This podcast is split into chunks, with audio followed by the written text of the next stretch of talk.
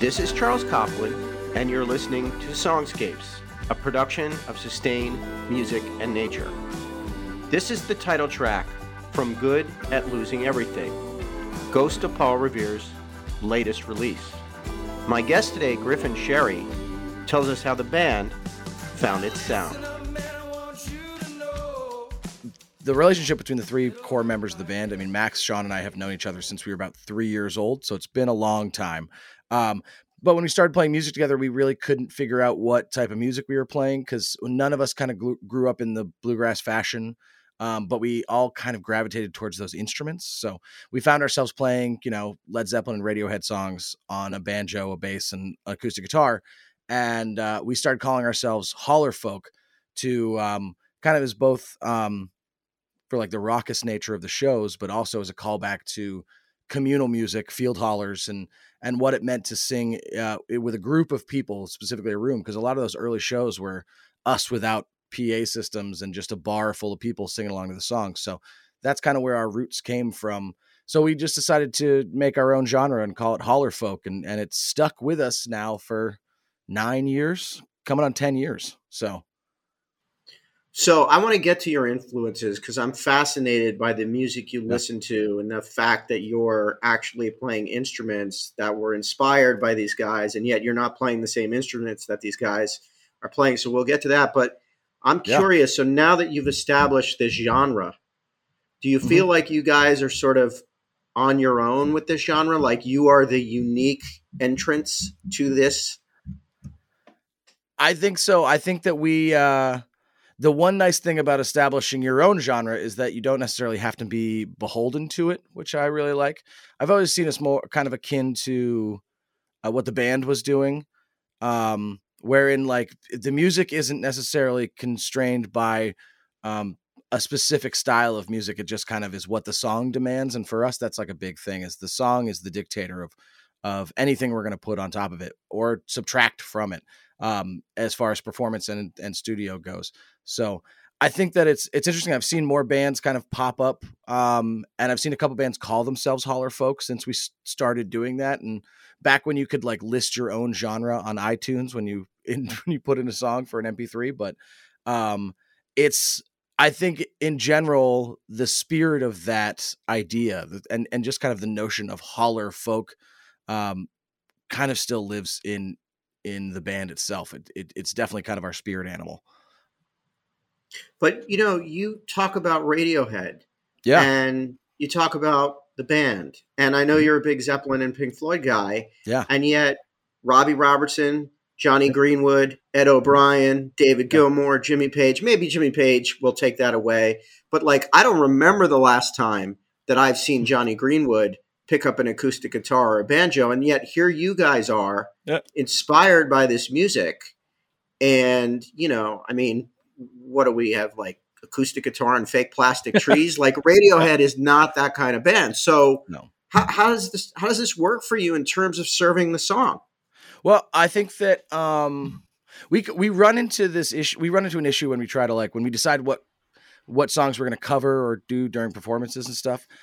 For me, a big, to put my stamp of approval on it, we have to reinterpret a song in a way that really our voices can live inside of it and our instrumentation can live inside of it.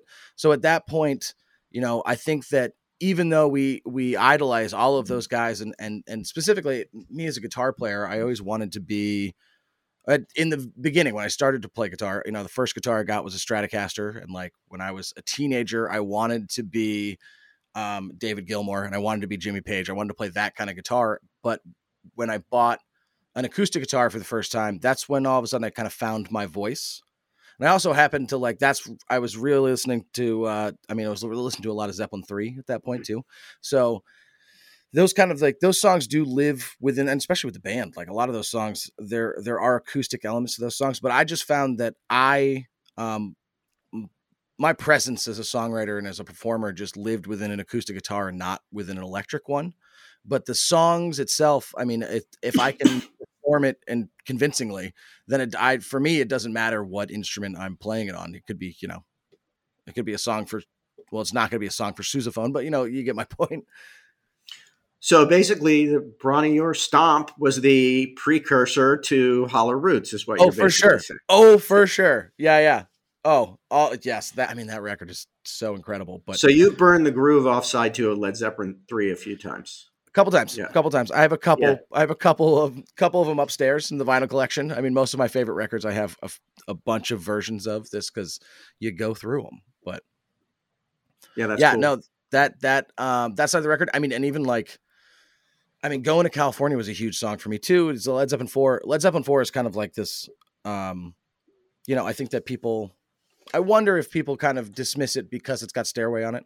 It's got a lot of big songs, but man, does that span a whole universe as far as content and creative energy. It's just, it's everything from, you know, soft acoustic songs to these big bombastic rock opera-esque songs. And knowing that a band, I kind of look at music, it doesn't shake that Led Zeppelin is still Led Zeppelin because they can present all of these different styles and kind of tastes of music to their audience. For me, that's just who they are. That's their identity. And some bands fit a very specific niche, you know, like some bands are the Sex Pistols and some bands are the Talking Heads. And some bands just don't have a voice that's as distinct, but it's still, you know, in the case of like Zeppelin, it's still very distinctly Zeppelin, which is cool. Battle of Evermore is one of the most underrated Led Zeppelin songs of all time. So I hear you. And go ahead. I was going to say, you know what got me into Battle of Evermore?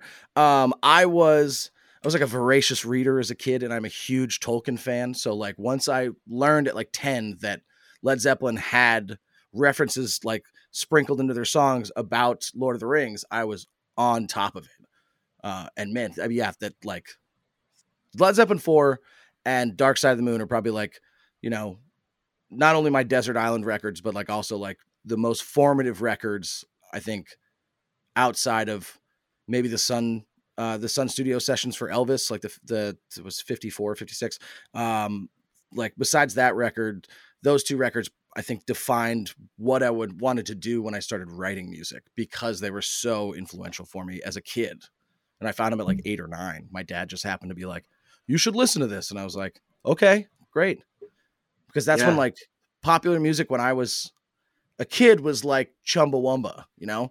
So I was very disconnected and found a lot of stuff specifically from the 60s and 70s that I fell in love with and only listened to. I actually saw John Paul Jones warm up for King Crimson, and he did a cover of That's the Way, his own song, where he sang the song, which was extremely awesome. Cool. Now, you guys, or you yourself, you've been doing a lot of covers. Yes. Can you talk a little bit about why you choose the covers you choose and how you distribute those covers? Yeah, I mean, we've always, so as a band, we started, our first gigs were bar gigs. You know, they were 3.5 hour long bar gigs. So we would have to, and as we started to write music, you know, maybe we had, when we started as a band, we had kind of, before we did our first show, maybe written like 5 or 6 songs together. But we still had to fill these hours of time. So we just started to learn songs and songs and songs. And I think that it's a great exercise for any musician or guitar player or singer to try to learn as many cover songs as you can, because it helps kind of establish a vocabulary that you can use in your own work. And for me, I mean, there's so many songs that I absolutely adore, but not all of them fit my voice. And I think there's a process in which, you know, I just will go through and learn a song, and then I'll play it, and then I'll record myself and listen to it and see if me singing it actually says something. And if it doesn't, then, you know, I won't put it out. But if it does, then I pursue it a little bit more. And it's kind of a fun game about trying to figure out how I can reinterpret someone else's words and someone else's melody into, you know, so it feels comfortable and authentic in my own voice. Like I just did, I've just seen a face. I saw that. It's great. Which, thanks. And it was one of those things where we were talking about, oh, it's Valentine's Day. Like, what are your favorite love songs? And it's always been one of my favorites. And I was like, it always feels pretty fast to me. And I also was wondering, what would it sound like in an open tuning? So I just kind of taught myself the song in an open tuning and found that it really resonated with me as a performer. I want to talk a little bit about your relationship to your audience, because okay. you've got the ghost stories behind the songs thing that you do on mm-hmm. social. And yep. I wanted to get you to talk about what's sort of behind your creativity, but what's also behind your relationship with the audience and explaining your creativity, which is an art unto itself. Yeah. Well, for me, and I think I can speak for the boys as well in this idea, is that we've always been hyper connected to our audience. You know, it started as our friends and family, and then all of a sudden strangers would come to shows, but they would come to multiple shows, and then we get to know their names, and then we get to know more about them. And all of a sudden, you know, we know members of their family and we know their kids, and it's like all, and so we've had this kind of like extreme grassroots nature to our own band for so long that I think that it was easy now that we're in kind of the next step up. For us, it would seem disingenuous to like not try to maintain that relationship as far as the openness to us personally and our creativity.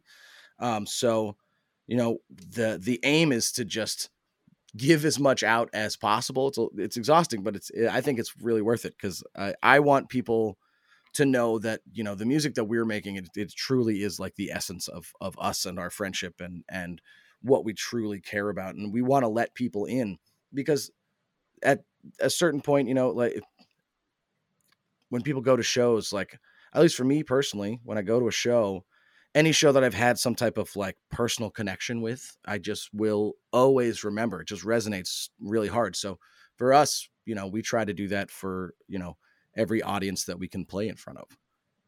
And I think this friend, go ahead, Griffin. I was going to say, and I think that's now that are struggling with being socially distant, because we're a band that played 200 to 250 shows a year. You know, now that we're not allowed to play shows, I think that we've poured that energy into just creating content. Yeah, we'll talk COVID, because you can't do a podcast these days without COVID. But I want to stay with something happier for the minute, which is you guys, as you said, you've known each other since you were 3 years old. Yeah. But if I'm right about this, you wrote your first song when you were 19. And when you wrote that first song, you weren't in this trio. Yeah. So how did it evolve where you went from friends to deciding to no longer be a solo artist and have a band? Well, you know, it's kind of a funny story. It was, you know, we were always super close. And then we had a small group in high school, you know, we did a trio thing in high school just for fun, and played a lot of covers. We were doing a lot of covers of Dispatch and of Weezer. And then, we all went to college, and Max and I ended up going to the same arts college, and actually in Western New York, we went up to Alfred University. And during college, I started singing for a band there. We got a bunch of guys together, and Max focused more on painting. And we got back, and I was still doing the solo performance stuff. And when I had started writing solo acoustic stuff, the idea came that the group of just myself was called Griffin Sherry and the Ghost of Paul Revere, because the idea was that I never really felt like that was presenting. I always felt that there was another entity on stage with me when I was kind of performing, because I didn't think that I had all of that was coming from me. I always felt like there had to be some other force behind it. So that was the idea of the Ghost of Paul Revere, was like, it could be a rotating band of anybody. But it also was kind of this idea of music itself and performance itself is kind of an out of body experience. And then when we got back to Maine, I was doing those bar shows, and I was playing on my own for 3 hours or so, a little bit more, and making like $50, and we would get free beer. So Max and Sean would always come to the shows, and one day I just would be like, hey, you want to sing a couple songs? You get free beer for the night. And literally over a year that turned into, well, Max had a banjo for a couple years, and Sean had played bass a long time ago. And so we got Sean a new bass, and we're like, let's just try this as, you know, a band and see how it goes for a full show. And we did it once, and we haven't stopped since. Back in a minute with more Griffin Sherry, and check out more from Ghost of Paul Revere at patreon.com/Ghost of Paul Revere.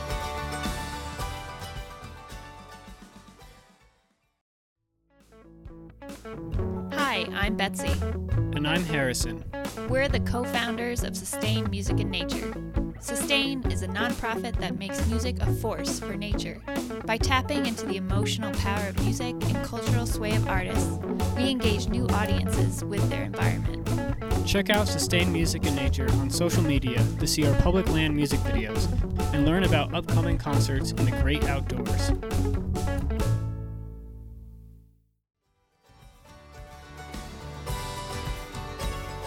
Welcome back to Songscapes. My guest, Griffin Sherry of Ghost of Paul Revere, has always felt the presence of ghosts. Yeah, I grew up in a haunted house as well, so it's... But old New England houses, man, you know, they feel like that ghosts are a dime a dozen. But Ghostland was my first... Ghostland was the first song, one of the first songs I ever wrote, but also like the first song where I wrote it and I didn't have to justify its existence, if that makes any sense. You know, I think that sometimes you create things and you're like, well, why did I do this? You know, and for that, it was so instantaneous. It was just kind of like, this is, I found what I'd like to do, which is a pretty rare thing. Or I found something that gives me complete joy and allows me to express these feelings that I can't necessarily say out loud, or, you know, I would stumble over normally if I was trying to say it in a conversation. But songwriting allowed me to kind of find that voice and present it to the world. It's a very cathartic thing for me as a writer, which it isn't for a lot of writers, for a lot of songwriters. But for me, it always has come from a place of real catharsis. So there is an actual spiritual connection, it sounds like, in your work. So is there a ghost? Are there a series of ghosts? I think that I would say a series of ghosts is a great way to describe it. It's trying to, I think that writing music in general is trying to kind of corporealize, something that is intangible, right? It's like, you're trying to describe sentiments or feelings or, you know, anything that doesn't quite exist in the physical world. I mean, that's really what songwriting is. I think that, if you, and in that sense, you're always kind of pulling from ghosts of your own life or other people's lives, you know. I do enjoy writing from like a historical vein as well. So I think that there's a lot of stories in general is kind of, they exist as ghosts throughout history, I guess. And a lot of those stories were behind your 2019 album, Good at Losing Everything. And then you're supposed to get on a plane and go to Scandinavia, I believe. And then COVID. So what's your shit show COVID story? I'm sure for you it was, and continues to be, a real ordeal. It is, you know. Yeah. And it's the truth. I mean, I was just saying it today. I think this weekend is a year to the day that we played our last normal show in front of people. And then the day before they locked down the borders, we were supposed to fly to Norway for a 6-week European tour. And since then, everything stopped. And it was, how do you, as a band who solely depends on live performances kind of to make our way in the world, how do you fundamentally kind of switch gears and pivot to make this new kind of forced period productive? It's been stressful. It's been crazy, but we've really been trying our hardest to just work as hard as we possibly can every day and take chances, do things like we were kind of out there. In front of doing shows at drive-in movie theaters. And we did, we must have done 15 or 16 of them this summer. And just anything we could to, you know, jumping on Patreon and really getting into, immediately after it started, doing performances on the web and really just trying to be ahead of that wave crest. Cause we also knew that was going to happen. It was, you know, when the beginning of the COVID stuff, it was like, let's get on the internet. Let's start doing live shows. We'll get donations. We'll do this. We'll do that. And I kind of was looking at it and was like, well, you know, by May, everyone's going to be tired of sitting in front of their computer. And like, how are we going to, what's the next step? And then sure was. You know, that's donations slowed down and web shows got less and less attended. And then it was like, okay, how can we do a safe, socially distant show? Let's try it. And it was the drive-in shows. And it's been kind of like every month and every week has been a new thing where it's like, because we don't know, no idea when this is going to end. You know, we're hopeful that 2022 is going to see things back to relative normalness. But, you know, saying that now, we had hoped in May that we were still going to do our festival in August. Like that was still planned. But it was, it's been an interesting kind of juggling act to figure out how, you know, how to exist as a touring musician in the era of COVID. It's kind of an unanswerable question, but so we are striving though. Yeah. And, I give you a lot of credit for your resourcefulness, because as a musician and as a band, it affects your livelihood and it affects your creativity. And to your point about people going outside, you guys are from Maine. You Yep. are an avid fisherman. You're all environmentalists. Can you talk about how Maine has affected your life, how it's affected your music, how it's affected your relationship, and maybe even how it's affected your creativity during COVID?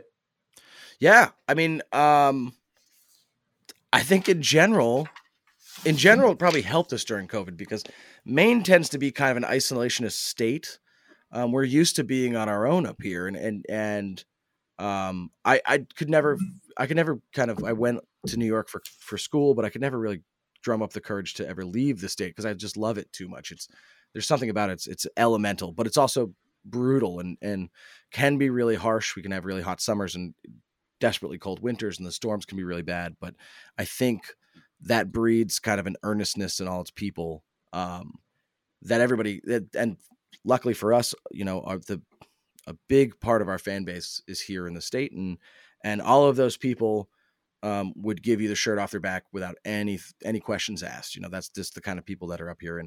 And because of that, you know, we could lean back on our community a little bit during these times. And they really helped us out, and they were really understanding. And I think that, you know, we certainly, as everybody did, had a lot of problems in the beginning with people wanting to kind of go against what the science was saying and what the health officials were saying. And luckily Maine for a very long time we stayed really safe, and people were really smart. And I think it's because we're used to doing things on our own. So when things kind of shut down, they didn't necessarily shut down a ton more than they had for us, you know, in general. But you know, having such a great, incredible fan base here in Maine allowed us to stay in the state during the summer and still have shows and have them all be sold out and well attended. Because, you know, it was a way to bring our community together. And I think at times people desperately needed to be brought together, even if they were 6 feet apart. So there are bands that are really identified by their geographical destination, and Fish is always, Vermont and Fish are connected. Yep. You mentioned the band in upstate New York, the Woodstock mm-hmm. area. There's obviously the Seattle groups like Pearl Jam and Nirvana. How has yeah. Maine actually entered into your music? I know that's a very metaphysical yeah. question, but how are we hearing Maine in your music? Well, I think that it's definitely an aesthetics thing. You know, we have our kind of own brand of bluegrass and folk up here. We kind of have our own little bubbles of a lot of different types of music up here, because Portland is kind of this untapped wealth of musicality that's really cool. I mean, we were lucky enough to come into an incredible scene in like 2010, 2011 of all these great bands playing. A lot of people doing really cool things. You know, big bands doing covers with local acts and like just big events. And it was all for the community. So I think that sense of, like I was saying, that sense of community is a big part of what Maine has given us as a band.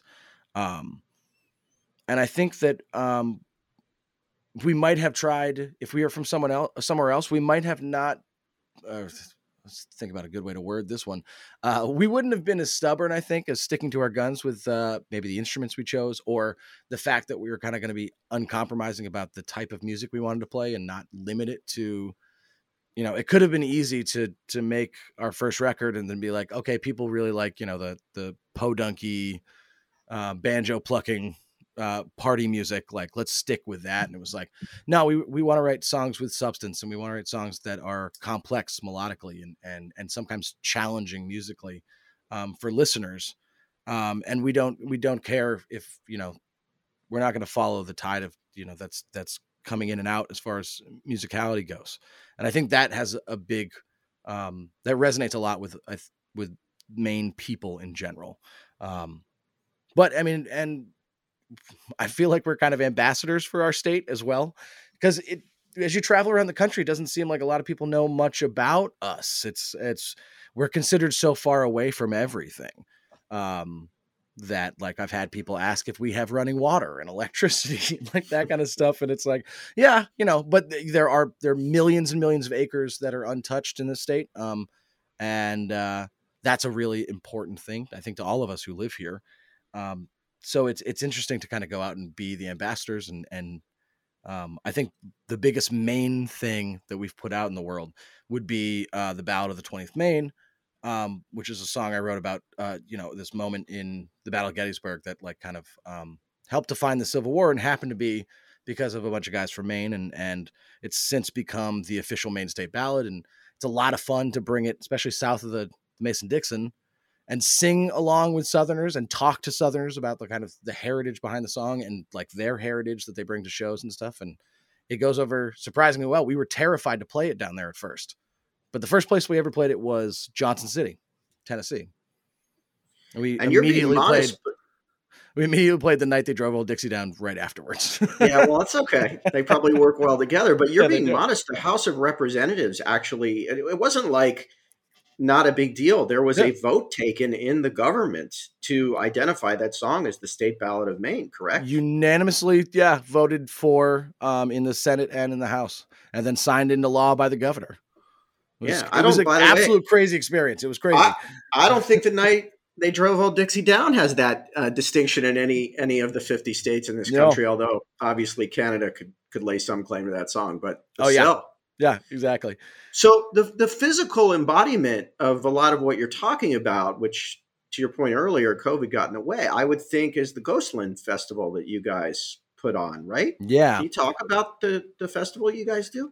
Yeah, it is. You know, unfortunately, we couldn't do it last year. We did a virtual version of it, but it's not quite the same. But it is kind of, it echoes the story of the band, of our band, very well. It was like, we had put out our first full length record, and the response around here was phenomenal. And, you know, it was the first big sold out show we'd ever had, with, you know, people waiting to get in around the block. And it was, and our manager kind of was like, well, what do you guys want to do next? And the three of us looked at each other and we said, we want to have our own festival. We want to just try it.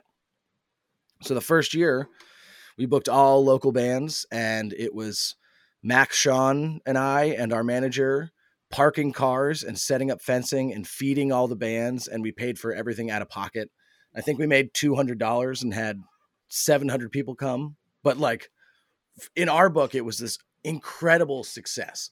And a lot of that was based on, we had a festival that we really loved in Northern Maine called A Roots Acoustic, which was very much this, like, low budget, but incredibly community driven music festival up there. And not a lot of people go to Northern Maine as far as entertainment is concerned. So they're really hungry for it up there. So we decided we just wanted to put on our own festival, and we had one year, and we're like, can't wait for next year. And then, of course, things started to pick up, and we started to get more busy with touring and stuff. And it wasn't until 2018, with a little help from our venue, the bigger venue in Portland, the State Theater, with a little help from those guys, we started to put it on in Portland, and it's since grown from, you know, a couple hundred people to now it's about 4,000 people, and we do it outside in Portland, and we can invite bigger bands that we really love and our friends and make a full, you know, couple days out of it. And I cannot wait for the next one. If we can, hopefully we can do it at the end of the summer, we can do it. And we get to have, you know, Main bands like the Mallet Brothers, but also Deer Tick will be playing, and they're one of my favorite bands. So it's this great opportunity for us to, you know, it's for a lot of Ghost fans to get together and kind of celebrate the band, but also us to kind of celebrate them and things that we love. And that's all it is. It's just, it's kind of just a festival that we put on to celebrate, you know, how lucky we are to still be doing this and where it's gotten us. So let's talk about the new album for a minute. Good at Losing Everything. You took some different steps. You added a few people to the mix, some songwriting, some musicians. Why'd you do that? You know, I think it started with the last record. It started with Monarch. We had that album. We had this idea. We wanted to make it like Exile on Main Street. You know, we wanted to go live in a studio for 2 weeks and write a record and party and have fun. And like, you know, really what happens is that like the true story behind that, and in our experience, is you party for 4 days and then the soundboard dies and you've got to rethink. You've just spent a bunch of money and you have to rethink how you're going to do everything again. But during that process, we started to really experiment with kind of studio production for the first time and what we could do. And I think that it eliminated that fear. So with this new record, we we never had a producer really who was interested in truly producing the songs, you know, being there from Jump Street and guiding the songs through and having a sonic imprint on the songs. We'd never had that. So that was kind of the new challenge, was like, can we work with someone? And are we like, what's it going to be like if someone from the outside kind of starts to color Ghost songs? Are we still going to have the same heartbeat that we've had through all these records? You know, the band is still going to be the same. And I think it, like, for me, it's one of my favorite records we made because I think it really does. I think it is challenging. I think that we take some really big swings and they don't all necessarily pan out, but that's kind of part of the experience is like relearning what makes our band special, you know, what for people to listen to. And I think that Good at Losing Everything was a record that it was born out of really hard times for the three of us. And just as far as what was going on personally and the loss of collectively a really, really close friend to cancer. But we weren't talking about it. And it was all of a sudden we started writing this record and those conversations that probably should have been happening between three friends started to happen musically. And it started to happen in people's lyrics. And we started to get insight about like how people's lives were going and what was going on. It was like this first kind of like a reintroduction of communication for the three of us. We didn't plan on calling it Good at Losing Everything. I mean, I guess it was the title track to the record. So we all had liked that name and we had planned to release it in May before, you know, all this stuff happened, but it seems pretty apropos now, I guess, to have released it in August and the sentiment still is the same as, you know, we all get really good at losing everything before, you know, we kind of realize it. Yeah, it's a great title and it's a great record. The next time you got to go full Exile Stones and you got to get that villa in France and just like, yeah, exactly. Yeah. Just run really from the government, get the villa in France. Oh, if only. Get all of our gear stolen. Yeah. I think there's other stories there we won't get into. Yeah. Oh, yeah. Oh, hey, man. I ask everybody that comes on to think about a song, if one comes to mind, that connects you with nature in a positive way. It could be your own song, could be another song, but just something that when you are thinking of the beauty of the world and the good of it, what comes to mind? I have been thinking about this all day. And it's a really interesting question to me because I was at the heart of it. I have an answer and I'm not sure if it's going to be satisfying. There's no wrong answers here. There's no bad answers. At the heart of it, I think that when I'm thinking about, you know, being isolated and being in nature, for me, it's kind of the absence of music. because when I think of nature in its own sense, you know, being in wilderness, that sound is in its own sense kind of its own like microcosm of worldly orchestral things. You know, there are so many minutiae that happen when you're out in the woods that I tend to never, when I go out on trips into the wilderness, I never tend to bring music with me because I hate missing out. You know, if you can hear a twig snap and if you don't hear that happen, you'll miss the porcupine walking over to your right, or you'll miss the deer, or you'll miss the hawk that's flying overhead. And for me, nature itself is kind of its own reward. So I've been having a really tough time associating music with that feeling. I think that the closest I could come is my sometimes band member and just very good friend, Ben Cosgrove, writes instrumental music inspired by landscape itself. And I think that's kind of the closest that I come, is that kind of subtle cascading instrumental music is the only thing that comes close to even capturing that feeling of what it truly means to be outside of modernity and outside of, the domicile, outside of wherever you live, in the world itself. Because we don't live in the world itself. We live in these constructs that we've made to be very comfortable, but it's so alien to like what it actually means to exist in the real world.